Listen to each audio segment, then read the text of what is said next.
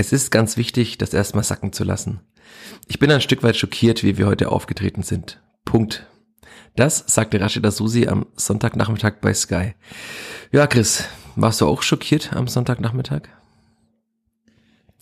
Schockiert, vielleicht irgendwo ja, aber irgendwo auch nicht, weil das leider im Verlauf der letzten Wochen dann auch so etwas zu erwarten war. Es gab wieder absolut keine Reaktion. Man hat nahtlos an die an die Leistung der ersten Halbzeit gegen St. Pauli angeschlossen, hat es diesmal geschafft, diese über 90 Minuten zu zeigen. Und das war einfach, einfach Leere und es hat sich ja auch nichts geändert. Also derart schockiert war ich dann nicht. Es war irgendwo vielleicht ein bisschen zu erwarten. Das heißt, der Spielfang, die Spielfang hat zum ersten Mal konstant ein Spiel durchgezogen. Leider nicht so, wie sich das die allermeisten Menschen wünschen. Ja, also es war eine konstante Leistung über volle 90 Minuten. Da würde ich jetzt auch keine fünf Minuten vor der Pause oder sonst was oder fünf Minuten dazwischen mal abziehen. Das war von vorne bis hinten absolut nichts. Eine Nichtleistung, wie Rashida Sosi bei Sky sagte. Genau, der hat's perfekt zusammengefasst. Gibt es das, was habe ich mich gestern noch gefragt, dann gibt es das Wort eigentlich in der deutschen Sprache? Nichtleistung. Oder ist es ein, also ein Fußballbegriff? Das ist eine gute Frage, ob es das gibt, aber wahrscheinlich gibt es das Weil ich habe nicht, dann, ich habe mich entschieden, es zu koppeln, weil es für mich kein feststehender deutscher Begriff ist. Das sind die äh, Fragen für die Grammatikliebhaber und für die Liebhaber der deutschen Sprache. Also falls hier irgendwo ein Deutschlehrer oder eine Deutschlehrerin ist, unter all unseren Zuhörerinnen und Zuhörern, ähm, klärt mich auf. Muss man nicht Leistung koppeln, nicht minus Leistung, oder ist es ein feststehender Begriff? Naja, ich würde sagen, bevor wir da noch weiter ausfransen, ähm, schon nach zwei Minuten, fangen wir an zu reden über dieses 1 zu 2 des Kleeblatts beim 1. FC Magdeburg und über die doch etwas brenzlige Lage am Rohnhof, aber das alles wie gewohnt nach dem Jingle und nach der Werbung. Der vierte Flachpass wird präsentiert von der Sparkassen-App. Die macht dein Smartphone zur Sparkassenfiliale. Denn so einfach gehen heute Bankgeschäfte. Kostenlose App herunterladen, Zugangsdaten bei der Sparkasse Fürth beantragen und dann loslegen. Wann und wo du willst. Übrigens, die Sparkassen-App ist Testsieger bei Stiftung Warentest. Und zwar in allen Kategorien. Vierter Flachpass, der Kleeblatt-Podcast von nordbayern.de. Herzlich willkommen zur 110. Folge des Vierter Flachpass und ich muss zugeben, als wir diesen Podcast gestartet haben, habe ich mir nicht ausmalen können, dass wir bei so einer Jubiläumsfolge mal darüber reden, dass das Klippert Tabellenletzter in der zweiten Bundesliga ist. Und wir, wie gestern auf Twitter sehr schön angemerkt, eine Brennpunktfolge an diesem Montagmorgen aufnehmen. Denn eine Brennpunktfolge nimmt man ja auf, wenn es sportlich wirklich so ganz, ganz schlecht um einen Verein steht. Und ich würde sagen, Chris, guten Morgen erstmal. Und es steht sehr, sehr schlecht ums Kleeblatt. Guten Morgen, Michi. Ja, so schaut's aus. Also ich meine, viel schlechter kannst du nicht mal laufen. Jetzt wird's auch in der Tabelle wieder gespiegelt, auch wenn es immer heißt, ja, die spiegelt nicht so wirklich die Leistungen wieder.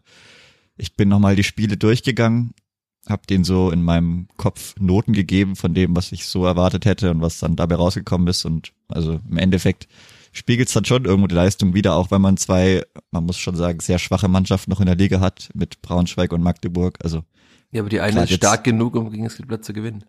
Ja, aber es ist ja trotzdem, also man hat ja auch in dem Spiel gesehen, wenn du gegen irgendeine, also wenn du gegen eine Mannschaft aus dem oberen Tabellendrittel da spielst oder zum Beispiel gegen Paderborn, dann hätte mich das an ein Spiel vom Januar 2019, ich glaube, ah, Januar Februar 2019, schon, Februar, das, ja, das kann sein, da war noch längere Winterpause. Daran hat sich ein bisschen erinnert, wenn du da gegen eine bisschen bessere Mannschaft spielst, gehst du da gnadenlos unter, so hat man gegen eine, ja, trotzdem, also Magdeburg, auch bei allem Respekt, aber ist jetzt man hat es auch gesehen, dass da vielleicht nicht die allerbesten Fußballer mit dabei sind und dass da die letzte Konsequenz auch irgendwo gefehlt hat. Aber selbst dafür hat es gereicht, um die Spielvereinigung 90 Minuten, naja, zu dominieren. Und ja, wie gesagt, wenn man dagegen irgendwie ein bisschen bessere Gegner spielt, gegen Paderborn zum Beispiel, dann steht es auch ganz schnell zur Halbzeit mal 4-0. Und ja, daran hat es mich ein bisschen erinnert. Jetzt wollen wir gleich in dieses Spiel reinstarten. Mich interessiert es jetzt zu brennen, bevor wir das vergessen, welche Noten du diesen ganzen Spielen zuvor gegeben hast. Wollen wir einfach chronologisch anfangen mit dieser Saison und dann einfach heute mal enden mit diesem Spiel am Sonntagnachmittag in Magdeburg? Dann fangen wir doch einfach von ganz vorne an, wenn du jetzt hier schon so ein Hot Take hast und Noten gegeben hast für die Spiele. Ja, die habe ich jetzt, also erst habe ich überlegt, ob ich so, so mit mangelhaft und ungenügend mache, aber dann Holstein, also gegen Holstein Kiel zu Hause war ja schon mindestens eine 2 auf jeden Fall. Also das war sehr gut auch insgesamt sehr gut. Natürlich hat man nicht gewonnen, aber das war schon das, was man auf den Platz bringen will. Das war wirklich einfach Pech. das Derby dann, ja, eine 5. Also ich, bin mal lieb und gebe eine 5. Dann die Kickers eine 6. Daheim gegen KSC oh, 4 minus maximal. In Düsseldorf, man betrachtet die Situation bei Düsseldorf eine 3. Gegen Kaiserslautern 5, auch wenn die erste Halbzeit gut war. In Hannover, keine Ahnung, ich habe nicht so viel gesehen, aber irgendwo zwischen 3 und 4 wahrscheinlich. Daheim gegen Pauli war ich auch sehr schlecht, also irgendwo eine 4 minus und jetzt halt die glatte 6 in Magdeburg. Wenn man das so zusammenzählt, kommt glaube ich nicht viel Gutes dabei raus. Ja, ich habe jetzt nicht im Kopf zusammengerechnet, aber ich denke mal, die Durchschnittsnote würde nicht ganz, oder könnte ganz knapp reichen. Naja, um durchzukommen ins nächste Schuljahr, wenn wir hier diese Schulmetapher machen, nachdem die Schule auch wieder anfängt diese Woche, könnte knapp werden mit der Versetzung auf jeden Fall.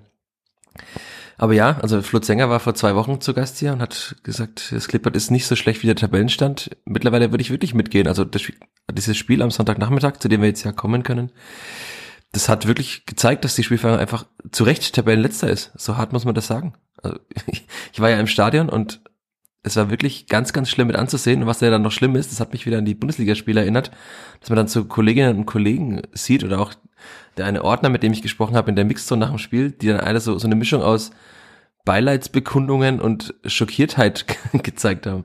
Also wirklich auch so Kollegen vom MDR zum Beispiel, die sagten, was ist denn mit dieser Mannschaft los? Und sagten, eigentlich müsste doch Fürth weiter oben in der Tabelle stehen. Das waren die Worte des Ordners, mit dem ich mich unterhalten habe. Sag ja, eigentlich, aber äh, das Wort eigentlich ist halt leider ein großer Faktor und faktisch steht die Spielfang nicht oben, sondern steht ganz unten in der Tabelle. Und mir fehlt auch jegliche Fantasie, wie sie da jetzt mit, mit einem lockeren Sieg gegen Paderborn wieder rauskommen sollte.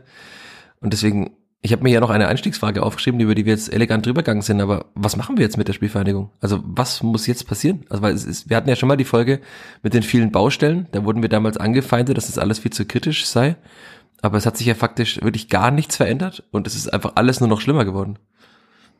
Das stimmt, es hat sich nichts verändert, das, ja, es ist wirklich nur noch schlimmer geworden, also schlimmer als die Leistung, die Leistung geht wahrscheinlich nicht, das Ergebnis kann noch schlimmer werden und das, wie gesagt, gegen einen anderen Gegner wird das Ergebnis noch schlimmer. Also da tut's vielleicht irgendwo noch mehr weh und baut noch mehr Frust auf, aber von alleine, also mir fehlt die Fantasie, dass sich von alleine irgendwas ändert. Jetzt, das hatten wir ja auch schon mal. Was kann man jetzt noch ändern, nachdem eigentlich nichts mehr geht auf dem Transfermarkt? Kann sich jetzt jeder selber aus, ausdenken, was dann wahrscheinlich passieren wird, was irgendwo passieren muss, weil es, es, es braucht ganz dringend eine Zäsur an dieser Mannschaft. Da muss dann vielleicht auch irgendwo dann, ja, ob das den Druck wegnimmt, es mindert den zumindest kurzfristig. Es gibt einen neuen Impuls. Aber so, also, das war, man hat sich einfach aufgegeben. Das war, wie gesagt, Kapit es war einfach eine Nichtleistung. Hat nichts auf den Platz gebracht, gar nichts, vorne nix, hinten nix, in der Mitte nix. Und jetzt auch, ja, auch, auch wenn du wahrscheinlich jetzt böse bist, aber ich finde auch im Tor nicht diesmal. Also ich bin ja auch ein Verfechter von Andreas Linde. Aber den ersten Ball, ja, er war scharf geschossen, aber er wählt halt genau nach vorne ab und ja, da muss Haddadi schneller schalten. Und beim zweiten Tor schaut er den Ball auch nur hinterher. Also da müssen wir, diesmal können wir, finde ich, auch den Torwart nicht aus der Verlosung, wie man in der Fußballsprache sagt, nehmen, weil auch er einfach sich angepasst hat. Also er war nicht so schlecht wie alle anderen, aber er hatte jetzt auch kein gutes Spiel. Was wahrscheinlich klar ist, wenn der Rest der Mannschaft komplett abfällt, dass man auch als Torwart dann keine hundertprozentige Leistung bringt. Ja, der, also der erste Schuss war noch recht am Anfang leicht abgefälscht. Ich weiß nicht mehr von wem, aber klar, an einem guten Tag lenkt er den zur Seite weg, weil ich glaube, festhalten kann er den harten Schuss nicht. Nee, der war schon also sehr der, der kam schon auch zu komisch, also auf einer komischen Höhe. An einem guten Tag lenkt er den wahrscheinlich, schafft das trotzdem, den noch irgendwo rauszulenken an einem ganz schlechten Tag kann ich mir auch gut vorstellen, dass er einfach durchflutscht. Das hat man diese Saison auch schon, ich glaube, in der Bundesliga schon öfter gesehen, dass solche Dinger dann auch einfach mal zwischen der Hand durchflutschen. Aber natürlich war auch keine überragende Leistung, wobei ich auch dabei bleibe, dass ich weiß, ich glaube nicht, dass er beim zweiten Tor was machen kann. Ich glaube, der Schuss war brutal gut. Der geht dann auch vom Pfosten rein. Ich er kann schon versuchen, aber ich weiß nicht, ob er da was machen kann. Aber also es schaut auch in verschiedenen Kameraperspektiven immer immer anders aus. Aber ja, das war, müssen wir jetzt auch nicht vertiefen. Also es lag auf jeden Fall nicht an, an Andreas Linde, dass man dieses Spiel verloren hat. Da gab es ganz andere Probleme. Aber ich, also wir könnten jetzt ewig lange über dieses Spiel reden, aber ich glaube, wir sollten eher einfach mal über das größere Ganze reden, auch in so einer Brennpunktfolge, weil es hat jeder wahrscheinlich dieses Spiel gesehen und wer es nicht gesehen hat, der braucht sich auch nicht mehr anschauen. Nee. Also, ich würde es keinem und keiner empfehlen, dieses Spiel nochmal anzuschauen, auch keine Highlights, also die tun auch weh, wenn man die sieht, wie da teilweise verteidigt wird. Aber wir haben gestern Abend, ich habe mir dann noch überlegt, ähm, ich war so aufgewühlt, habe noch auf Twitter, als ich heimkam aus Magdeburg, ja was gepostet. Und da gab es sehr, sehr viele Rückmeldungen. Ich würde vorschlagen, wir hangeln uns einfach mal anhand dieser Rückmeldungen durch, weil du jetzt ja auch gerade schon das Thema angesprochen hast, ohne es klar zu benennen. Also äh, so hart müssen wir jetzt mittlerweile sein, die Zeit von Marc Schneider in ist vorbei, oder? Also es gibt mittlerweile, glaube ich, kein Argument mehr für ihn. So, so blöd wie das dann auch immer ist und vielleicht so blöd wie es auch Anfang September ist, aber es wird einfach nicht besser. Und auch 20 Minuten, gute 20 Minuten gegen den FC St. Pauli, also die machen da nichts wieder wett. Und also ich weiß, ich mir fehlt die Fantasie, wie es irgendwie besser wird, weil man viele Dinge nicht verstehen kann. Und dann auch die, also die Wechsel kommen dann noch dazu oder ich weiß nicht, es kommt auch das, was von der Bank kommt, da kommen absolut gar keine Impulse. Also ich glaube, ich kann mir vorstellen, dass die Mannschaft ein bisschen zu leer ist und dass da auch innerhalb der Mannschaft auch der Glaube an sich selbst fehlt. Und wenn der das, Glaube an sich selbst ja. fehlt, glaubt, fehlt auch der Glaube an den Trainer. Das hat ja dann, so kann man das auch ein bisschen auslegen, die Worte von Timothy Tillman, die ich da so halb zitiert habe. Genau, also Timothy Tillman, für alle, die es nicht mitbekommen haben, es waren ja nicht allzu viele Menschen in Magdeburg dabei, die zuhören konnten, aber er hat äh, gesagt, als ich ihn darauf angesprochen habe, was der Grund sei für diese andauernden Leistungen und für diese Probleme auch einfach die, die Grundtugenden auf den Platz zu bringen, und sondern sagt er, der Glaube an uns selbst fehlt. Und das ist ja schon nach acht Spieltagen. Es ist, ist ja nicht so, dass das diese Mannschaft jetzt 20 kann. Spieltage ja. in dieser Saison schon so gespielt hätte wie jetzt in der Zusammensetzung, sondern es ist ja trotzdem, also ja, es ist in Teilen eine Mannschaft aus der vergangenen Saison, aber jetzt auch in Magdeburg waren da ja dann noch einige neue Kräfte auch dabei und es ist trotzdem wirklich, also mir fehlen einfach die Worte, um diese Leistung zu erklären. Und Timothy Tillmann haben, haben sie auch gefehlt. Also man hat es gemerkt, dass er in diesem Interview wirklich auch sprachlos war. Es gab mehrere so, so sekundenlange Pausen, in denen dann einfach man gemerkt hat, wie die Gedanken in seinem Kopf rattern. Ich denke mal, er ist auch mit seiner eigenen Leistung sehr beschäftigt, weil das, das kann ja auch nicht sein Ziel sein, so zu spielen, wie er seit Wochen spielt. Also ich glaube, 38 Prozent Zweikampfquote hatte er im Mittelfeld. Das ist jetzt auch nicht das Beste, was man da als Achter haben kann. Und vielleicht ist auch, sind diese wenigen Worte einfach, die einfach schon sehr viel erklären. Also wenn, wenn der Glaube an einen selbst fehlt, dann geht man halt keine Wege, dann läuft man nicht füreinander, dann hat man auch im Abschluss keinen Glauben an sich selbst. Das hat man ja auch gesehen bei den zwei Abschlüssen, die es gab. Also der von Dixon Abiyama, das war seine einzig positive Aktion, als er mal ins Außennetz geschossen hat. Und dann der zweiten Halbzeit von Julian Green, der Schuss, der war ja auch, also man hat gesehen, was ein Distanzschuss bewirken kann, wie bei dem von äh, Moritz Quateng was, ne oder was? Quateng? Doch. Vor dem 0-1. Okay. Ich bilde mir ein, es war Quateng. Vor dem 0 vor, zu 1. Vor aber, dem Tor, das ist eine gute Frage. Ja, aber es war, ich, ich bilde mir ein, der war es. es war, im, Im Zweifel war es Quateng, weil ja. über den sehr, sehr viel geht in Magdeburg. Der war sehr gut auch, ja. Aber da hat man gesehen, was auch mal ein, ein Torschuss, wenn man ihn auch nicht perfekt ins Eck platziert, aber wenn man ihn mal zumindest mit einer gewissen Dynamik und Wucht schießt, dann kann der Torwart da mal Probleme haben, vielleicht geht der Abpraller mal nach vorne, aber auch bei Julian Greens Schuss, das war ja auch kein größeres Problem für den Torhüter. Und das waren die einzigen Möglichkeiten und das über 90 Minuten gegen einen Zweitliga-Aufsteiger mit einem was man auch wieder sagen muss, mit einem geringeren Etat als die Spielvereinigung. Ja, ich Grüße an The Real Riegel auf Instagram und Twitter. Mhm. Schwierig. Ich, ich sage nur schwierig ist die Metapher, die wir seit Wochen benutzen und das fasst sehr vieles zusammen. Ich würde einfach mal anfangen, wenn es okay ist für dich, Chris, mit einer Anmerkung, die auch sich auf das bezieht, was du schon gesagt hast, von Scouting Germany. Ähm, Allein schon aufgrund der nicht mehr auffallenden Negativdynamik muss man den Strom durch einen gewaltigen Schlag kurz unterbrechen und hoffentlich wieder in eine andere Richtung lenken. Und dann Trainerwechsel alleine für das Momentum. Das, das trifft wahrscheinlich ganz gut. Also es kann niemand sagen, dass es besser wird mit einem neuen Trainer. Aber ja. es wäre fahrlässig, jetzt einfach nichts zu tun, weil wirklich die Mannschaft wirkte in Magdeburg auf mich so, als wäre sie einfach tot. Also als wäre da einfach keinerlei Leben mehr drin. Und Marc Scheider hat es ja auch versucht. Er hat Impulse von außen gebracht. Du hast angesprochen, insgesamt fünfmal gewechselt und keiner dieser Wechsel, abgesehen vielleicht von Sebastian Griesbeck, der eine gewisse Physis und Wucht reingebracht hat, hat er auch nur irgendwas bewirkt auf dem Platz. Also wenn selbst der Trainer versucht, etwas zu ändern, wenn, um im Bild zu bleiben, wenn halt bei diesen toten Patienten oder fast toten Patienten versucht, noch irgendwie lebenserhaltende Maßnahmen einzuleiten und die fruchten alle nicht. Das ja, ich, mich, man merkt auch, dass man, so meine Zerrissenheit, also bei Marc Schneider fand ich im, im Sommer, er hatte gute Ideen, er hat, er ist immer noch ein sehr freundlicher Mensch, wenn man jetzt auch so, er sagt ja, man, man muss immer den Menschen hinter dem Trainer sehen, dann äh, ist er halt jetzt hergezogen, seine Familie ist da, die Kinder werden jetzt in dieser Woche in die Schule kommen und dann werden die Kinder halt wieder aus diesem Leben gerissen. Aber es ist halt nur mal Profifußball und kann man leider auch nicht äh, auf das Schicksal der Kinder Rücksicht nehmen, die jetzt dann zwei Monate wahrscheinlich in einer neuen Umgebung gewohnt haben und jetzt dann doch wieder nach Bern oder wo auch immer zurückkehren müssen. Aber also ich, ich mir fehlt jeglicher Glaube, dass das noch mit Schneider an der Seitenlinie anders wird als jetzt am Sonntagnachmittag. Ja, ist dann nur die Frage, wann. Also wann, wann das passiert, wie es passiert. Also ich glaube, also die Frage, ob, ich glaube, die ist mehr oder weniger schon geklärt. Also es muss irgendwas passieren und es ist halt die Frage, wann und wie. Also äh, Bielefeld hat's ja so gemacht, dass man das vor einem Spiel in, in Heidenheim gemacht hat, wo man ja dann auch vielleicht sagt, okay, vielleicht verheizt sich den Trainer. Da hat's aber sogar gut funktioniert. Die haben ja dann ein 1-1 geholt, was in Heidenheim mit deren Bilanz, die sie hatten, schon wirklich ein echter Erfolg war eigentlich. Ich glaube, 1-1 gegen Paderborn wäre in der derzeitigen Verfassung auch ein Erfolg. Ja, das, das stimmt auf jeden Fall, aber das ist halt, oh, es ist halt wirklich schwierig. Also den Zeitpunkt macht man es dann einfach danach, weil der Trainer dann auch zwei Wochen nochmal Zeit hat mit der Länderspielpause. Also die, die, die ist ja dann, die kommt wenigstens mal gut oder, oder gelegen.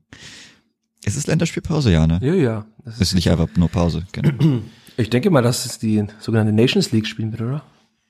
Das kann sein, aber das, ja, das interessiert mich eh nicht. Deswegen bin ich da nie so wirklich up to date mittlerweile. Es gibt so viele wilde Sachen und wilde Spiele. Naja. Aber wie gesagt, also was macht man oder holt man macht man vielleicht eine Interimslösung für ein Spiel, dass man den neuen Trainern eben noch nicht ver, in Anführungsstrichen verheizt gegen Paderborn bei einem Spiel, weiß ich nicht, wie viel man sich da ausrechnen kann. Zu, also zu Hause vielleicht schon immer ein bisschen mehr, aber das sind auch so Abwägungen, die meines Erachtens nicht so leicht sind. Gerade deswegen vielleicht gibt's auch eben noch ein Spiel mehr mit Marc Schneider, was ich mir durchaus vorstellen könnte. Wobei das natürlich auch, wenn es dann wirklich so ausgeht und sehr, sehr schlecht ausgeht, dann kippt die Stimmung auch natürlich nur noch mehr und breitet sich noch negativer aus. Ja, weil über diese Stimmung hatten wir in den letzten Wochen ja schon öfter gesprochen und es war noch nie so wie gestern. Das war ganz seltsam. Also es wurde in den letzten Wochen ja immer wieder gepfiffen. Es haben noch vereinzelt Menschen geklatscht. Und jetzt am gestrigen Sonntagnachmittag in Magdeburg saß zwar relativ weit weg und es war dann doch hat man wahrscheinlich auch im Fernsehen gehört, doch ziemlich laut im Stadion. Aber als dann die Mannschaft Richtung Gästeblock lief, war da einfach nichts mehr. Also da war kein Applaus, da waren keine Piffe. Auch das wirkte irgendwie zuerst leblos. Wahrscheinlich war es einfach Schockiertheit. Und dann hat man einfach nur noch Menschen gesehen, die wie wild mit den Armen gefuchtelt haben, die mit Pfannen, Stangen, so hast zumindest aus gegen den Zaun geschlagen haben. Also da war wirklich das blanke Entsetzen und Wut.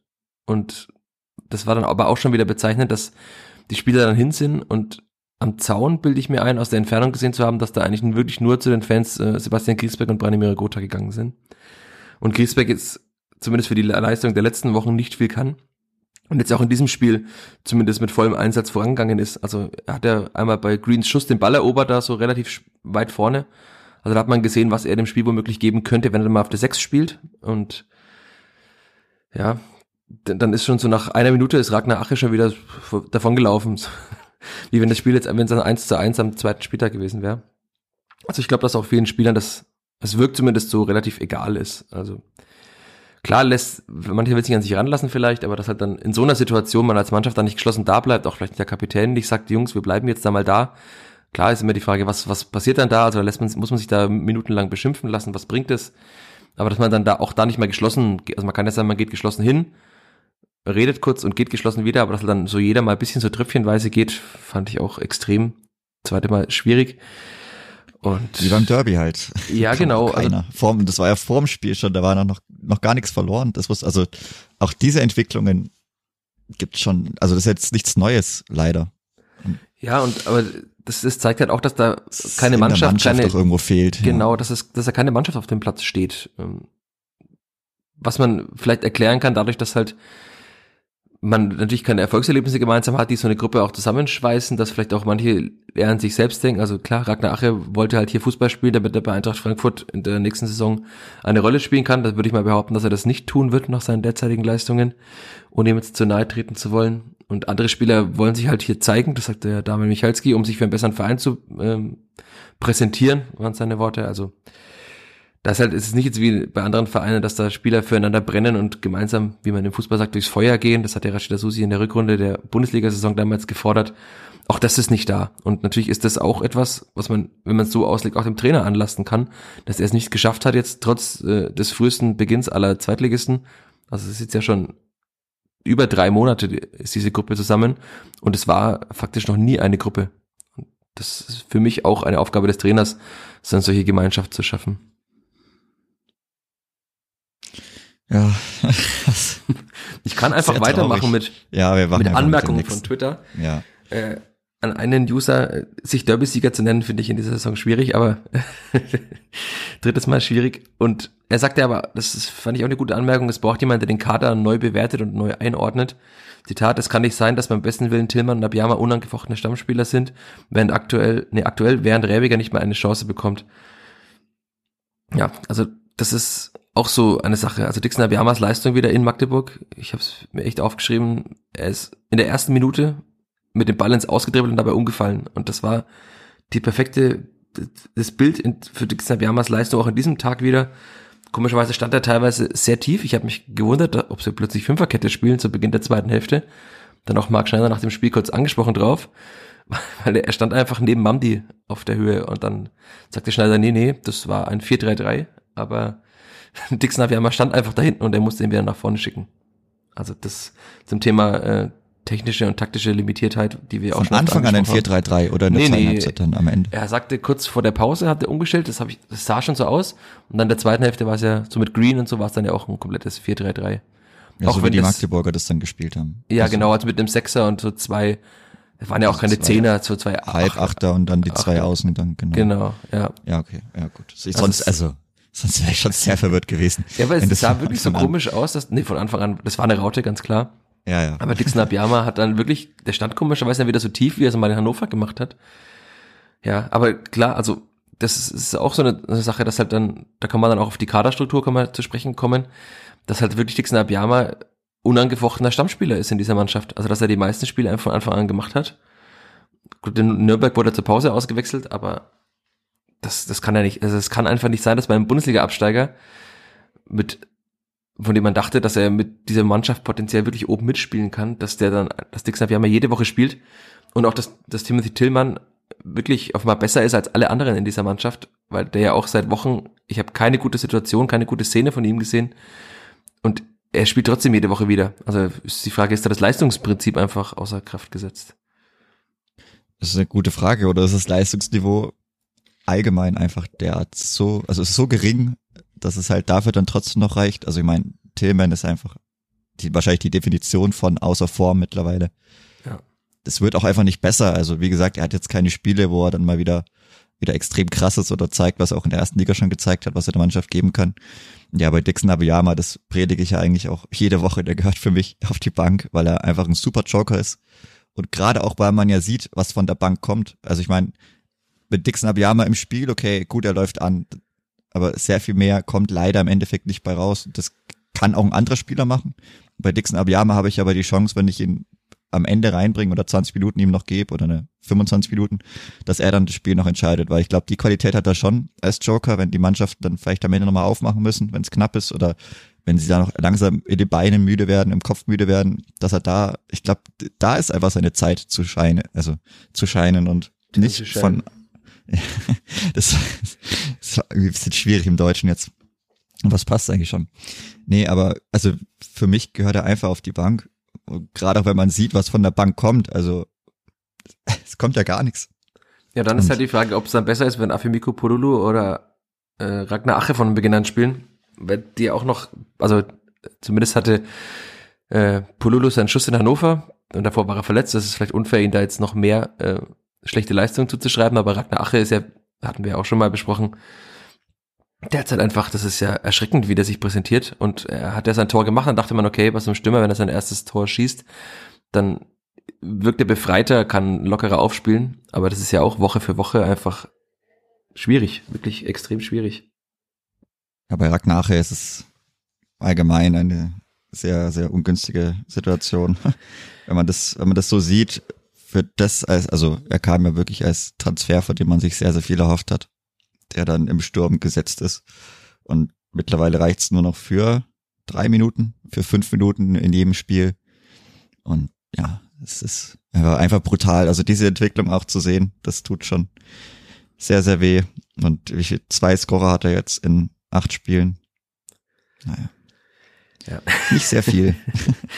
Ja, äh, ich würde mit einer weiteren Anmerkung weitermachen. ah, es ist wieder Montagmorgen, meine Stimme passend zur Lage bei der Spielvereinigung. Nochmal von Ad Scouting Germany, Grüße an der Stelle. Ähm, ich finde den Kader einfach zu schwach, qualitativ wie in der Zusammenstellung im Ganzen.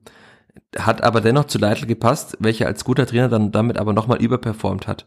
Wenn du einen normalen Trainer hast, beziehungsweise einen, bei dem du nicht merkst, dass dieser für Größeres bestimmt ist, kann halt mal schnell so etwas bei rumkommen wenn der Trainer dann auch noch unter, in Anführungszeichen, normal ist, dann halt auch gerne die aktuelle Saison. Was sagst du dazu? ist jetzt halt, ja gut. Anscheinend, ja, reicht's einfach nicht für mehr. Also ich, ich denke, dass mit dem, mit dem Kader deut, deut, also was heißt deutlich, ne, schon einiges mehr möglich sein muss. Wie gesagt, also ich habe ja dann, ich war ja auch der Meinung, man hätte noch gerne noch mehr nachlegen können. Am Ende hat man jetzt nicht. Also man muss jetzt mit dem arbeiten, was da ist. Aber ja, also äh, ein Trainer muss aus diesen Spielern, die da sind, einfach deutlich mehr raus, rausbringen, weil man, wenn man, wenn man weiß, was sie schon geleistet haben im Mittelfeld und was momentan dabei rumkommt, ist das einfach viel zu wenig. Ja, der, der Tweet hat, ist noch weitergegangen mit den Worten, äh, du darfst damit trotzdem nicht auf diesem Tabellenplatz in dieser Liga stehen, nicht ja. ansatzweise. Das trifft ja ganz gut. Also ja, womöglich ist der Kader, über den wir auch schon ausführlich mal gesprochen haben, über den wir natürlich auch nochmal sprechen können, aber irgendwann wiederholt man sich auch. Der ist einfach, also er ist vielleicht nicht herausragend in der zweiten Liga, aber es muss damit möglich sein, im Mittelfeld der Liga mitzuspielen. Und man darf damit nicht letzter sein und darf damit gegen den ersten FC Magdeburg keinerlei Chance haben und vollkommen verdient verlieren man darf mit diesem Kader auch nicht ausscheiden gegen äh, Stuttgarter Kickers. Also das könnte man jetzt ewig weiterspinnen, aber also dafür ist die Qualität einfach viel zu hoch. Und wie du sagtest, es ist halt leider das Problem, dass Spieler wie Tillmann, aber halt auch Raschel zum Beispiel, war auch vollkommen unauffällig in Düsseldorf, äh, in Magdeburg, dass die halt einfach vollkommen ihrer Form hinterherhängen und dass da halt auch einfach also letztes Jahr gab es zumindest mal dann noch Jamie Leveling, der einfach jedes Mal im Interview gesagt hat, ne, es ist doch nur Fußball, es soll doch Spaß machen und dann irgendwie trotzdem noch auch an schlechten Tagen mal herausgeragt ist mit Einsatz. Aber solche Spieler gibt's ja derzeit einfach auch nicht. Also da gibt's wirklich keinerlei Hoffnung, finde ich gerade und müssen wir jetzt dann auch, das wurde mir auch schon oft vorgeworfen in den vergangenen Wochen, müssen wir jetzt auch nochmal kritisch über Rashid Asusi sprechen, der diese Mannschaft zusammengestellt hat. Ich bin da immer noch zerrissen, weil ich sage, eigentlich ist der Kader schon gut, er könnte besser sein, aber er funktioniert irgendwie nicht.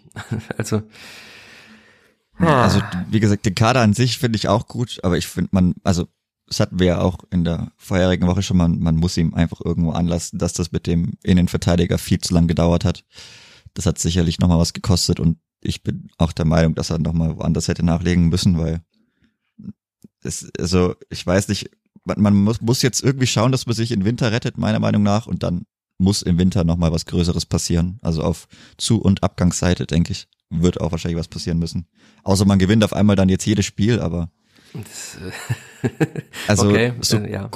so komisch, wie es, wie es sich wahrscheinlich anhört, aber irgendwo muss es im Winter wahrscheinlich eine größere Neustrukturierung geben, weil das, das kann es irgendwo nicht sein. Und ja, da bin ich bin ich gespannt, was da passiert, ob da was passiert oder ob man wirklich bis ganz zum Schluss zittern muss. Wobei, also man hat ja die Situation schon mal gehabt, 17, 18, aber da hatte man ja immerhin die Hoffnung, dass man, okay, man hatte die Hoffnung, okay, in, in einer oder alle zwei Wochen spiele ich zu Hause. da gewinne ich dann irgendwo das Spiel oder verliere es zumindest meistens nicht. Ich glaube, das hatte ich ja auch rausgesucht, da war man Platz drei in der Heimtabelle, glaube ich. Hm. Als man dann auf Platz 15 geendet ist. Also da hat man ja immerhin noch zu Hause dann die Spiele gewonnen und dann gut, da tut's auch für, als allen Auswärtsfahrern und Fahrerinnen weh, weil dann die Auswärtstabelle sah ein bisschen anders aus, aber da hatte man immer die Hoffnung, okay, man kommt über die Heimspiele. Aber momentan ist ja, also da ist ja nichts, worauf man sich stützen kann. Also weil man einfach nie gewinnt und immer zwei Gegentore kassiert und sich jetzt mittlerweile auch selber schon komplett aufgibt und auch die Mannschaft nicht mehr an sich selbst glaubt, wo soll es herkommen? Ja, und ist natürlich jetzt auch so, jetzt sind acht Spiele gespielt, es ist trotzdem schon fast ein Viertel der Saison rum. Also man kann das genaue Viertel nicht definieren, weil 34 durch 4 zumindest mit meinen Mathematikkenntnissen nicht ganz aufgeht. Aber man muss jetzt dann wirklich, also sagen wir mal, wenn man die 40 Punkte Marke ungefähr nimmt, müsste man noch 38 Punkte holen. Das heißt 13 Siege in den letzten Spielen. Also allein das ist ja jetzt gerade mit der derzeitigen Verfassung vollkommen ausgeschlossen, dass das passiert. Also ich sehe nicht, dass diese Mannschaft auch mal zwei Spiele in Folge oder so gewinnt. Also auch nicht, wenn sie doch mal, wenn sie mal ein Erfolgserlebnis hat. Also weil da liegen die Probleme so viel tiefer. Und wir sind jetzt kurz abgeschweift äh, vom, vom äh, Kader. Da gab es auch noch eine Anmerkung von Philipp Steffen auf Twitter. Äh, Grüße in den Stadtrat an der Stelle. ähm, er sagte, er glaubt, eine Rolle spielt die Kaderplanung es wird halt gewurstelt, weitgehend ohne Konzept oder mittelfristige Vision, was man aufbauen will. Stattdessen nutzt man Gelegenheiten, die sich auftun. Mal hat man damit mehr Glück, mal weniger, aktuell halt weniger. Findest du das zu hart? Ja, ich denke schon, weil man den Kader ja, also ich denke, man hatte schon irgendwo eine Vision, weil man ja, wie gesagt, man hatte die, man ist relativ früh in die Vorbereitung reingestartet. Man hatte auch die meisten Neuzugänge kamen ja auch recht zeitig und da hatte man schon noch auch jetzt auch im Verlauf dann noch Verletzungspech. Also ist ja nicht so, dass man jetzt nur dann am Ende sich noch auf irgendwelche Gelegenheiten gestürzt hat, wie vielleicht in der Bundesliga-Saison das der Fall war, dass man dann noch genommen hat, was es noch irgendwo gab. Aber und man hat ja auch mit Rebiger und Sieb zum Beispiel bewiesen, dass man da schon irgendwo eine Vision hat mit auch guten Talenten oder manche bewerten sie so, manche so, aber wahrscheinlich im Konsens schon eher, also schon gehobeneren Talenten, die mit denen man sich verstärken konnte, aber ja, also ist halt schwierig, wenn, wenn dann auch diese, diese Stütz oder die vermeintlichen Stützen der Mannschaft einfach absolut gar keine Leistung mehr bringen. Also da muss man auch mittlerweile Christiansen mit reinnehmen, da muss man dann Luca Itter mit reinnehmen. Das ist halt dann, also dann ist auch schwierig. Ich meine, das, sowas kann man ja auch nicht planen, das gehört dann auch so irgendwo zur Wahrheit dazu, dass dann gar keiner mehr funktioniert also wenn, wenn das jemand planen kann, dann Chapeau, aber die Person möchte ich erstmal sehen.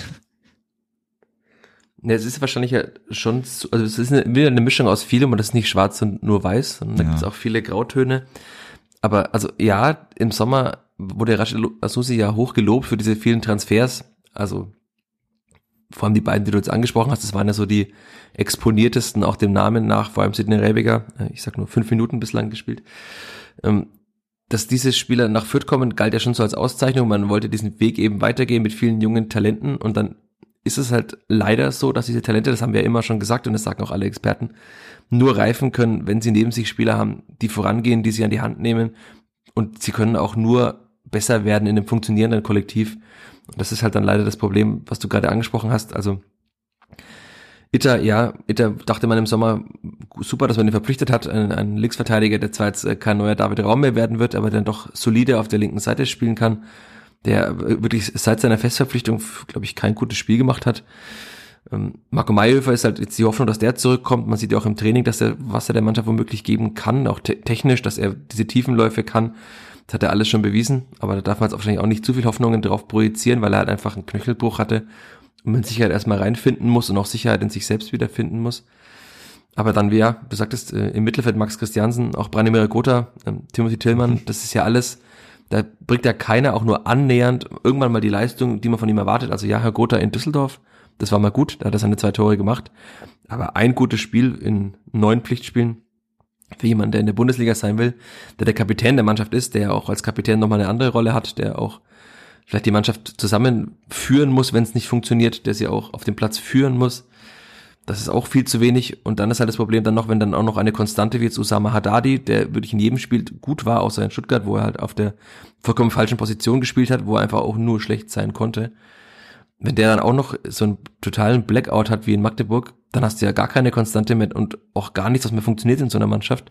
Und dann kommt halt eben das dabei raus. Und ja, ähm, zum Thema Kaderplanung, wir haben es schon besprochen, es hätte mindestens noch ein Stürmer kommen müssen, es hätte noch, wenn man jetzt sieht, wie die Spieler im Mittelfeld funktionieren, dass auch Nils Säufer zum Beispiel überhaupt keine Rolle spielt, was jetzt niemanden überrascht, aber er ist halt faktisch noch da. Wahrscheinlich nochmal ein Mittelfeldspieler kommen müssen, der nochmal eine andere, ja, eine andere Dynamik, vielleicht auch andere Dinge ins Mittelfeld mit einbringt. Das ist auch nicht passiert. Also ja, Sturm wäre am wichtigsten gewesen, weil man jetzt, also mir fehlt jede Woche die Fantasie, wer da vorne ein Tor schießen soll wenn sich der Gotha macht an einem guten Tag. Und man hat jetzt auch gesehen, Maurice Malone, der ja in viertem Gespräch war, der wäre jetzt auch nicht der Heilsbringer gewesen, aber er hat halt jetzt im letzten Spiel für den WAC, Wolfsberger AC in Österreich auch gleich mal zwei Tore geschossen. Also halt ein Stürmer, der weiß, wo das Tor steht. Klar, das wollen alle haben, aber es, es gibt bestimmt mehr Stürmer. Und dass man jetzt sich entschieden hat, also dass Rashida Susi sich entschieden hat, mit diesem Kader weiterzumachen, ja, wie du sagst, jetzt, jetzt muss man eben damit weitermachen. Und das Problem ist ja jetzt auch ein bisschen auf der Rechtsverteidigerposition zum Beispiel. Man dachte eigentlich, man ist gut besetzt mit Marco Mayhöfer. Also das hätte man natürlich schon im Sommer wissen können, dass der noch braucht. Auch mit Simon Asta, der ja gute Ansätze gezeigt hat, aber von dem man jetzt auch mittlerweile sagen muss, dass er halt leider wahrscheinlich Marco Mayhöfer nicht auf Dauer verdrängen wird auf der Position. Davon bin ich mal sicher. Und ja, was auch immer man jetzt machen soll. Mit einer, äh, Walid Mamdi auf Dauer auf der Position, oder? Traust du ihm da nochmal einen Schritt zu, Chris? Nee, der, also derzeit nicht. Ich glaube, wenn Asta wieder fit ist, wird er spielen. Ja, die Frage ist ja auch, also da gab es ja auch so ein bisschen Geheimnistuerei um die Verletzung von Simon Asta. Weil wir waren ja beim Training, da war er, hat er schon die Bandage gehabt. Er hat dann auch im Spiel ja schon die Schmerzen gehabt, hat dann noch weitergespielt, ist dann raus. Und das erinnert mich ein bisschen so an Sebastian Griesbeck, der hatte es ja ähnlich. Wenn der jetzt natürlich noch mehrere Wochen ausfällt auf der Rechtsverteidigerposition und Marco Mayhofer einfach natürlich noch nicht so weit sein kann, dass er Startelf spielt, dann muss er fast Walid Mamdi wieder spielen. Und dass jetzt Nathanas Zebrauskas nicht äh, die Lösung sein kann, das ist mir schon auch bewusst.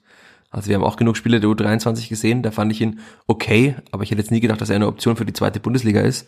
Ich war schon überrascht, dass er in der zweiten Liga überhaupt mal jetzt dann mittrainiert hat oben und dass er im Kader stand als Kaderfüller in Anführungszeichen, ohne es despektierlich zu meinen, okay. Aber klar, man musste Mamdi rausnehmen, weil sonst wäre er wahrscheinlich noch mit Gelb-Rot vom Platz geflogen und er war ja auch heillos überfordert bei diesem Spiel. Aber, also, weder mit Mamdi noch mit Zibrauskas darf man als Bundesliga-Absteiger auf der rechten Seite spielen. Und man hat jetzt ja auch gesehen, also ja, ich verstehe, das ist ja immer auch die Zerrissenheit wahrscheinlich, die Rashida Susi hat. Man will keine, nicht zu viele Spieler holen und den Talenten vor die Nase setzen. Und aber was jetzt, was Herbert Bockhorn da auf der rechten Seite bei Magdeburg gemacht hat, der war halt vertragslos, der hätte wahrscheinlich auch nicht die Welt gekostet, den hätte man holen können. Und jetzt ist er halt zu Magdeburg gewechselt. Aber also ich, wenn da die Spielfang angeklopft hätte, hätte wahrscheinlich jetzt nicht Nein gesagt, außer vielleicht angesichts der Konkurrenz auf seiner Position, weil er weiß, dass irgendwann Marco Mayhofer zurückkommt. Aber jetzt mit noch mehrere Wochen, womöglich, wenn Asta länger ausfällt, bis zur Winterpause mit Walid Mamdi auf rechts zu spielen, da weiß ja jeder Gegner, was er machen muss, nämlich einfach über diese rechte Seite zu spielen. Weil das, weil das wirklich das Stellungsspiel, auch technisch, taktisch, das war wirklich, ich muss es wieder sagen, extrem schwierig. Und ja, ich fühle mich wie Timothy Tillmann, mir fehlen einfach irgendwann die Worte, um das alles noch zu erklären. Und ich, ich nutze die Stelle nochmal, um zu überlegen, aber es kann einfach nur die Hoffnung sein, dass ein neuer Trainer kommt, dass dieser Impuls jetzt wirkt und dass diese Mannschaft ein Erfolgserlebnis mal hat, weil es wird ja vieles auf dieses fehlende Erfolgserlebnis geschoben. Und wenn das mal da wäre, dass es dann vielleicht besser wird, aber ich glaube auch nicht, dass mit einem einzigen Erfolgserlebnis es besser wird, weil die Probleme einfach so viel tiefer liegen. Immerhin hat man das erste Spiel nach der Pause äh, daheim. Das wunderschöne Kerber-Spiel gegen Sandhausen. Ja, aber auch ein da. Highlight. Ja, aber auch da, das ist ja, also ja, es ist ein Highlight, aber es ist einfach Sandhausen und Regensburg. Das heißt, äh, nach diesem Spiel in Magdeburg, jetzt kommt Paderborn, das ist so ein, so ein wie in der Bundesliga sagen würde, ein Highlight-Spiel, auch wenn das, ich mir schwer tue, das Spiel gegen Paderborn als Highlight-Spiel zu sehen. Aber dann kommt halt Sandhausen und dann Regensburg. Also es sind zwei Spiele, die man gewinnen muss. Ja, die musst du gewinnen. Also die da gibt's auch keinen, da gibt's keine vier Punkte oder nee, musst du gewinnen. Die musst du gewinnen, was sonst bist du ja wirklich auch abgeschlagen irgendwann. Also weil auch die Mannschaften, ja. die schlecht sind in dieser Liga, gewinnen irgendwann mal ein Spiel. Äh, Grüße an Kadepp an der Stelle. Auch der erste FC Nürnberg gewinnt mal Spiele, ähm, auch wenn er in den meisten Spielen nicht gerade wirkt wie eine Mannschaft, die sich als Saisonziel Platz eins bis sechs ausgegeben hat. Aber auch diese Mannschaften gewinnen mal Spiele. Und man sieht ja selbst, Magdeburg hat jetzt gewonnen, hat zum zweiten Mal gewonnen. Braunschweig gewinnt Spiele. Und es werden auch, wird auch Regensburg vielleicht irgendwann mal wieder ein Spiel gewinnen. Dazu müssten sie mal ein Tor schießen, weil sie sind ja, glaube ich, seit fünf oder sechs Spielen ohne Tor. Aber auch die werden mal Spiele gewinnen und du kommst da unten ja nicht raus, indem du mal ab und zu mal Unentschieden holst. Und das Einzige, was noch hilft, das hat Osama Haddadi witzigerweise schon vor vier Wochen, glaube ich, gesagt, oder was, drei Wochen, ähm, dass man einfach jetzt aus den nächsten Spielen sechs oder neun Punkte holen muss.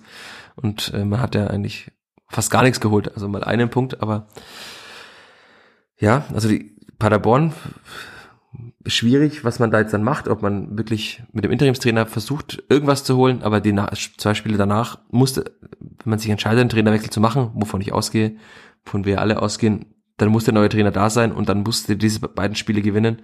Weil ansonsten ist auch diese Negativdynamik ja noch, auch gar nicht mehr aufzuhalten, weil dann kommen halt die Spiele gegen Heidenheim und den HSV. Also ja, äh, Optimisten in Fürth würden jetzt dann sagen, das sind die Spiele, die der Mannschaft liegen, weil da ist man kein Favorit, aber auch das, nein, nein, einfach nur nein. Und also man muss jetzt zumindest mal ein paar Punkte holen, dass man halt, bevor man diese schweren Wochen auch hat, zumindest nicht den Anschluss verloren hat und dann gewinnen muss gegen Heidenheim und den HSV. Also weil gegen Heidenheim und HSV gewinnen zu müssen, das traue ich dieser Mannschaft nun wirklich nicht zu. Das sind, das sind keine guten Voraussetzungen. Also wie dann auch dieses nicht Favorit sein. Also die Mannschaft ist darauf ausgelegt, mit den Fußballern, die sie hat, äh, die Favoritenrolle einzunehmen. Weil, also sonst, sonst brauche ich andere Brecher im, in der, im Kader. Und wenn ich, also die ist eigentlich fußballerisch darauf ausgelegt, äh, selber das Heft des Handels in die Hand zu nehmen. Ja, und eigentlich und muss sie ja auch gegen jeden Gegner der Favorit sein, außer jetzt gegen den HSV vielleicht. Aber ja, wir hatten das Thema schon oft, äh, klar, und Transfermarkt, äh, Marktwerte sind auch überbewertet und kann man auch bei der Erstellung dieser Marktwerte viel diskutieren, aber es war vor der Saison und ja, da war auch noch Hydro Willems zum Beispiel dabei, aber es war einer der hochwertigsten äh, rein nach Marktwert äh, Kader der zweiten Liga und mit dem muss man auch, mit dieser spielerischen Klasse, die man ja auch in der Vorbereitung gezeigt hat, muss man einfach, ja, sagen wir mal, 30 von 34 Spielen mindestens so angehen, dass man der Favorit ist und dass man dieses Spiel gewinnen will. Und nicht, dass man vielleicht mit viel Glück gegen den Ball mal gut steht und äh, dann einen Punkt holt durch ein Kopfballtor.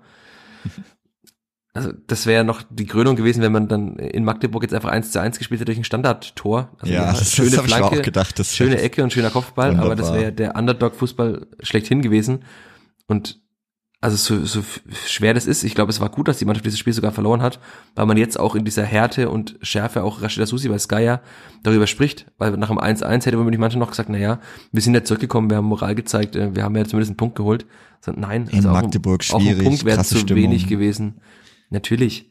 Und deswegen ist es in Anführungszeichen gut, auch wenn es die Situation noch mehr verschlechtert hat, dass man verloren hat, weil manchmal braucht man es, wo wirklich dieses, dass es wirklich mal ein Gewitter aufzieht und dieses reinigen Gewitter jetzt einsetzt und man sich auch selbst mal hinterfragt. Also das war für mich auch sehr aufschlussreich, dass Rashida Susi, der ja auch äh, vieles noch betont positiv gesehen hat, auch Marc Schneider hat vieles betont positiv immer gesehen, dass Susi sagte, man in den letzten Wochen konnte er manches noch erklären durch Pech oder vielleicht mal Schiedsrichterentscheidung, was auch immer, aber also nach diesem Spiel gibt's nichts mehr zu erklären. Und dann dadurch ist es halt einfach wirklich mal gut, dass jetzt alles auch mal mit Schärfe angesprochen wird. Das Problem ist, das hätte man schon vor einigen Wochen tun müssen. Wir haben es an dieser Stelle in diesem Podcast ja auch schon vor einigen Wochen getan. Ähm, manche haben uns zugestimmt, andere haben uns kritisiert, dass wir alles viel zu sehr schwarz sehen. Mittlerweile würde ich sagen, dass wir dann doch vielleicht nicht mit allen, aber doch mit äh, vielem leider recht hatten. Ja, besser wäre es gewesen, also wenn es nicht so eingetroffen wäre, weil es ist natürlich immer Kacke. Also in der Situation will ja keiner sein. Da hat man auch sehr, sehr gern Unrecht. Und es läuft einfach gut, aber es läuft nicht gut. Aber ja, wie gesagt, also dieses reinigende Gewitter, ich denke, das, das ist jetzt da. Das ist dann vielleicht auch gut, dass es dann trotzdem noch so früh kommt und dass dann alle mal ein Reset haben, dass man vielleicht sich irgendwo einen neuen Drive reinbekommt, dass man sich vielleicht Mannschaft und Fans nochmal irgendwo aufraffen, zusammentreffen oder ich weiß es nicht, jetzt, dass da nochmal sich, dass man sich an einen Tisch setzt und mal einfach zwei Stunden vielleicht auch übereinander schimpft. Keine Ahnung, was weiß ich. Aber das, ja, das, das fehlt mir auch auf dem Platz. Jemand, der einfach mal die anderen boxt, schubst, anschreit, einfach mal sagen, ey, was ist denn hier los? Also gerade nach den ersten zehn Minuten in Magdeburg, dass da einfach einer mal wirklich rumgeht, ein paar Schellen verteilt und mal sagt, ey, das kann es nicht sein. Aber das hat man einfach nicht. Also da gibt's niemanden, da gehen die Köpfe nach unten. Und das ist, das ist einfach das letzte Signal, dass es so nicht weitergehen kann. Und es wird auch so nicht weitergehen. Und das ist eigentlich nur, es kann nur besser werden. Das ist auf Platz 18 irgendwann so. Es kann nur noch besser werden. Das ist vielleicht der, der kleine Hoffnungsschimmer, den man haben kann. Schlimmer als das wird es nicht mehr geben. Aber das ist ja das, was ich vorhin meinte. Also diese Mannschaft wirkte einfach tot. Da war keinerlei Leben drin. Da ist niemand, der immer aus sich rausgegangen ist. Also ja, Haddadi hat mal den Linienrichter angebrüllt, als er so halb den Spieler gefault hat und es gab Freistoß für den Gegner. Aber das war ja auch so ein, mehr so ein Verzweiflungsschreien, ähm, weil halt auch er mit sich selbst unzufrieden war. Aber auch er, klar, auch Sprachbarriere, ähm, kann nicht dauerhaft seine Kollegen aufwecken. Und das ist halt eine Rolle, die man dem Kapitän zum Beispiel, zum Beispiel zuschreiben müsste oder die man auch jemanden wie Max Christiansen, wie du vorhin sagtest, zuschreiben müsste, aber auch der ist ja mit sich selbst beschäftigt, offenbar. Also weil, ja, er ist äh, viel gelaufen wieder in diesem Spiel und er hat auch einigermaßen viele Zweikämpfe gewonnen, aber er wurde auch oft genug einfach überspielt, weil er komplett falsch stand. Also das sieht man zum Stadion nochmal besser. Wie er, der kam teilweise überhaupt nicht in die Zweikämpfe rein. Also ja, er hat viele gewonnen, aber in viele kam er auch einfach gar nicht rein. Und er saß danach auch wie so ein Häufchen Elend neben der Trainerbank erstmal und ist, glaube ich, auch als letzter Richtung Fanblock noch gelaufen. Also da merkt man auch, dass ihn das sehr, sehr mitnimmt. Also er ist ja auch ein ambitionierter Spieler, der in der Bundesliga auch schon gezeigt hat. Also man muss immer dran denken, dass Max Christiansen in der Bundesliga der Spieler war, der die Liga weit die meisten Bälle abgefangen hat. Das war jetzt klar, ja, die Gegner haben gegen Fürth mehr gespielt. Und Kimmich muss vielleicht nicht so viel Bälle abfangen, aber es war halt einfach äh, Max Christiansen. Also er hat, er hat eine Bundesliga-Statistik angeführt. Und dass er dann jemand auch so untergeht mit dieser Mannschaft, ja, also das sind auch die berühmten Führungsfiguren, von denen man äh, über die man sprechen muss und von denen man dachte, dass sie diese jungen Talente führen. Deswegen finde ich es immer zu leicht zu sagen, äh, der Kader ist in Anführungszeichen scheiße. Also weil, ja, man hat vielleicht äh, nicht die besten Außenverteidiger, auch nicht die besten Außenverteidiger für ein 4-4-2, aber man hat eigentlich mit das beste Mittelfeld auf dem Papier in der Liga. Und dass dieses Mittelfeld einfach gar nichts äh, schafft, dass es keine Tormöglichkeiten sich erspielt, dass es keinen Zugriff bekommt, Dafür kann auch Rashid Asusi nichts. Also er kann nur insofern was dafür, dass er jetzt vielleicht einen neuen Impuls setzen muss mit einem neuen Trainer, der diese jetzt gerade verborgenen Kräfte wieder weckt. Ja, so ist es. Und nicht nur das Mittelfeld, also der Sturm ist ja auch. Ja, aber der ist, finde ich, einfach nicht gut genug. Also da, ja, da, da fehlt einfach mindestens ein Spieler im Sturm. Ja, genau. Da hätte man einfach noch reagieren müssen, wenn man sieht, also wenn Ricotta keinen ansatzweise guten Tag hat, macht einfach niemand ein Tor. Und auch ja, Afiniko Polulu hat das eine schöne Tor geschossen gegen Hannover, aber auch ansonsten war das von ihm da kein guter Auftritt. Er hat bis jetzt anderthalb Mal gut gespielt, seitdem er jetzt seit fast neun Monaten da ist. Ja, genau, kam also er hat ja. gut, er hat gut gespielt in Regensburg beim Testspiel. Da hat er wirklich sehr, sehr ansehnliches Spiel gemacht. Er hat eine Viertelstunde lang gegen die Bayern in München den Ball relativ drei, vier Mal gut festgemacht, aber ansonsten hat er leider absolut noch nichts nachgewiesen. Also sein Arbeitsnachweis ist einfach blank. Und das ist halt schwierig, also es ist einfach schlecht, wenn er dann derjenige ist, der das Spiel vielleicht nochmal drehen soll von der Bank. Also es fehlt halt wirklich auch die Fantasie, wie diese Spiele, wie man die vielleicht auch, wenn es mal knapp ist, noch für sich entscheiden kann. Ja, also eine Option ist zumindest Damian Michalski und eine Ecke von Marco Jon. Ja. Wir haben ja oft über Standards geschimpft, zumindest die Standards kommen gut und Jon hat auch sein erstes Tor, äh, Michalski sein erstes Tor gemacht. Also immerhin, diese Option gibt's jetzt. Und die gab's ja auch lange nicht bei der Spielvereinigung. Wobei der, der letzte Standard im Spiel der war, auch war dann schlecht. auch wieder bezeichnend dann, ja. Und der war auch von Jon, oder? Äh, ich glaube, der wäre von Green ich glaub, Okay. Ich, oder ob es äh, der vorletzte war, aber ich bin mir nicht sicher. Es war so ein Halbfeldding. Ja, der dann ein Tor Halbrechte Position. Konnte, ja. ja, das war, ich glaube, der war von Green. letzte okay. Aktion. Arbeitsnachweis von Julian Green auch, ja. Ja. Äh, Dominik Moczynski, auch Grüße an der Stelle, hat auf Twitter noch angemerkt, wir, wir sollen einen Rückblick auf die Folge äh, wagen, äh, in der Marc Schneider seinen Fußball erklärt hat. Ähm, er, er sprach von der Zwei-Kontakt-Policy, ob er einige Spieler aus der, dieser Policy rausnimmt. Also ich weiß gerade, ob er da von einer Alle. Policy reden muss. Äh, man sieht einfach gar nichts von diesem Fußball, den er sich gewünscht hat. Ja, also, aber das hatten wir ja auch schon ja. vor einigen Wochen angesprochen. Das, glaube ich, wage ich mich zu erinnern, dass ich da auch gemeint habe, entweder wollen es die Spieler nicht, äh, entweder können es die Spieler nicht oder sie wollen es nicht. Und ich glaube, also das, die, diese technische Begabung hat man schon im Kader. Und also vielleicht reicht's natürlich mittlerweile auch im Kopf dafür nicht mehr, aber das ist ja schon seit Wochen so. Man hat es eigentlich, ist auch vielleicht Phasen gegen Kiel, aber ansonsten hat man das ja noch nie gesehen. Also in den Testspielen hat das immer wieder angemahnt, da war es aber auch schon so, dass man noch ja eher diese längeren Ballkontaktzeiten hatte und dann drei, vier Kontakte hatte.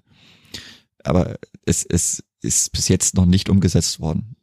Ja, und es wirkt aber auch nicht so, als ob das der Mannschaft jetzt vorschreiben würde. Also weil in der Vorbereitung hat er immer noch wieder angemahnt, dass sie schneller spielen sollen, aber das ist ja mittlerweile völlig außen vor. Und äh, was jetzt genau die Spielidee sein soll, außer man will sich äh, schön durchkombinieren, äh, also Hoch und weit auf dem Papier, es ist jetzt ja auch nicht so, dass man da irgendwelche, hatte ich auch letztens geschrieben, dass man da irgendwelche Prinzipien erkennt, dass es irgendwelche klaren Abläufe gibt, die es immer wieder gibt, dass, also ja, die Außenverteidiger ziehen ab und zu nach innen, das ist so ein Ablauf, den es auch unter Leitl gab, aber es ist auch kein Mark Schneider spezifisches äh, Ding und also ich weiß nicht, ob dann diese ob das das größte Problem ist, dass die Spieler den Ball nicht äh, zwei, sondern vier Kontakte am Fuß haben, sondern man erkennt ja so derzeit so gar keine Idee, Fußball zu spielen.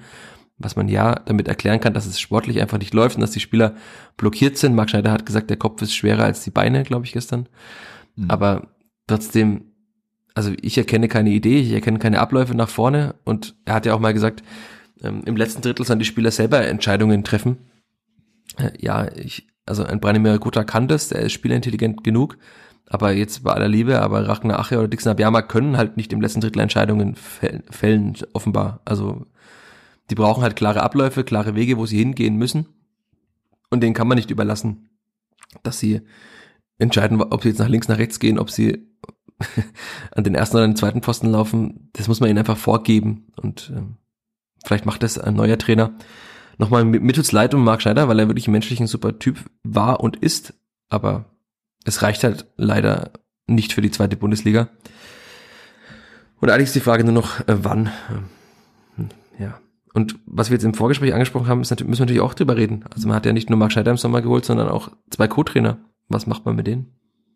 Ja, das ist die große Frage. Also ich hat's, wir wiederholen uns mittlerweile, weil es auch schon so, wie gesagt, seit Wochen schon so geht, aber ich hatte es schon mal angesprochen. Also von Rainer Wiedmeier bin ich persönlich stark enttäuscht. Also taktisch, wie gesagt, ich, ich kann einfach nichts erkennen. Ich kann keine Prinzipien erkennen. Und ich kann, also Ingame-Management, okay, man stellt manchmal ein bisschen um, aber auch von den Wechseln, dass die da irgendwie großartig was mit an die Hand bekommen. Ich sehe es nicht. Und das ist schon irgendwo enttäuschend, weil er ja schon, also die Vita liest sich jetzt nicht so schlecht. Also ich glaube, man muss schon ein bisschen was drauf haben normalerweise, um so viele Spiele auch in der ersten Liga begleitet zu haben. Aber da kommt, da kommt einfach nichts. Also ich, ich sehe da leider nichts. Und auch Defensivverbund ist auch nicht so leicht. Also wenn man immer diese vielen Gegentore kassiert. Ja, ist auch die Frage, was dann mit den zwei Co-Trainern passiert, die man da hat. Und, und, und natürlich auch was, was dann ein neuer Trainer, äh, ob er jemanden mitbringen will, möchte, muss oder ist auch immer dann die Frage. Naja, also ich würde mal davon ausgehen, wenn wir jetzt einen, also gesetzt dem Fall, dass wir, ich will jetzt nicht über Nachfolgekandidaten auch noch sprechen, weil dann sprengen wir wieder die eine Stunde problemlos. Und äh, noch ist Marc Schneider ja auch im Amt. Also das können wir immer noch tun, wenn er, sollte er entlassen sein. Aber also wenn man einen erfahrenen Trainer, ich finde, man, man braucht jetzt einen erfahrenen Trainer, auch einen, der vielleicht mal in dieser Mannschaft was bewirkt, vor dem die Spieler vielleicht auch Respekt haben. Also weil also ein Name, der mir immer einfällt, ich nenne jetzt einfach mal das Uwe Neuhaus, ähm, der hat mit Bielefeld den Aufstieg geschafft, ist ein erfahrener Trainer, äh, Gerüchten zufolge soll er ja auch gegen äh, St. Pauli im Rundhof gewesen sein, das ist allerdings nicht bestätigt, ich habe es nur gehört, auch hier Grüße an den oder die, die mir das gesteckt hat, ähm, aber das wäre zumindest einer und der wird aber wahrscheinlich, nehme ich jetzt mal an, auch einen Co-Trainer mitbringen, also viele Menschen haben ja ihre eigenen oder arbeiten gerne mit Co-Trainern zusammen, weil sie vielleicht auch die Arbeitsteilung dann so haben. Und ich würde mal sagen, man wird keine drei Co-Trainer haben. Also mindestens einer der beiden wird dann gehen müssen. Ich würde sogar so weit gehen, wenn ich jetzt prognostizieren müsste, dass dann Rainer Wiedmeier gehen muss, weil Stefan Klein-Heißmann natürlich auch noch bisschen so Aufgaben hat, äh, so ein bisschen den Kontakt äh, zum NLZ zu U23 zu halten. Äh, auch über das Thema müssen wir irgendwann mal reden, über die U23, weil das, die ist ja auch auf demselben Tabellenplatz wie die Profis und ich sehe auch da ja, nicht, dass auch es wenig besser wird. Wahrscheinlich. Ja, ich sehe auch da, dass es nicht besser wird. Aber zumindest äh, Stefan Klein-Heißmann halt hier durch diese Verwurzelung, erstens, das ist ja für viele sehr wichtig, diese DNA, Clipper DNA, die er hat und natürlich auch ähm, durch die Rolle, die er hat, im, mehr als ein Co-Trainer zu sein, sondern auch Verbindungsglied, mhm. dass man ihm eher nochmal dann die Zeit gibt, auch hier zu reifen. Also ist natürlich auch für ihn un undankbar, äh, jetzt zweite äh, Trainerstation, also als Co-Trainer in ein völlig instabiles, nicht funktionierendes Gebilde zu kommen da kann er jetzt, also ja, der ist, hat halt einfach nicht die Erfahrung. Also Wiedmeier müsste vielleicht durch seine Erfahrung etwas ändern können, aber Kleiner Heißmann kann da jetzt ja auch nicht brillieren, das ist auch klar.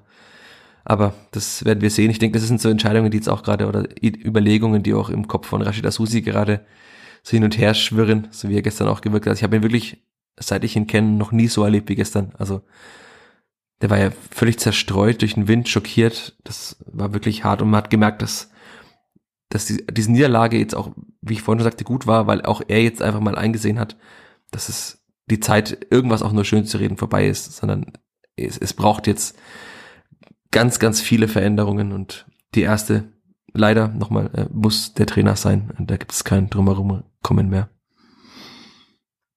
So schaut's aus. Hast du noch Dinge, über die wir reden sollen?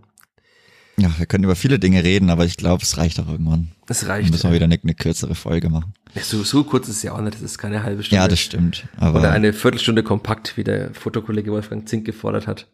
Vielleicht müssen wir einen Vierter Flachpass Daily machen, wie MML Daily.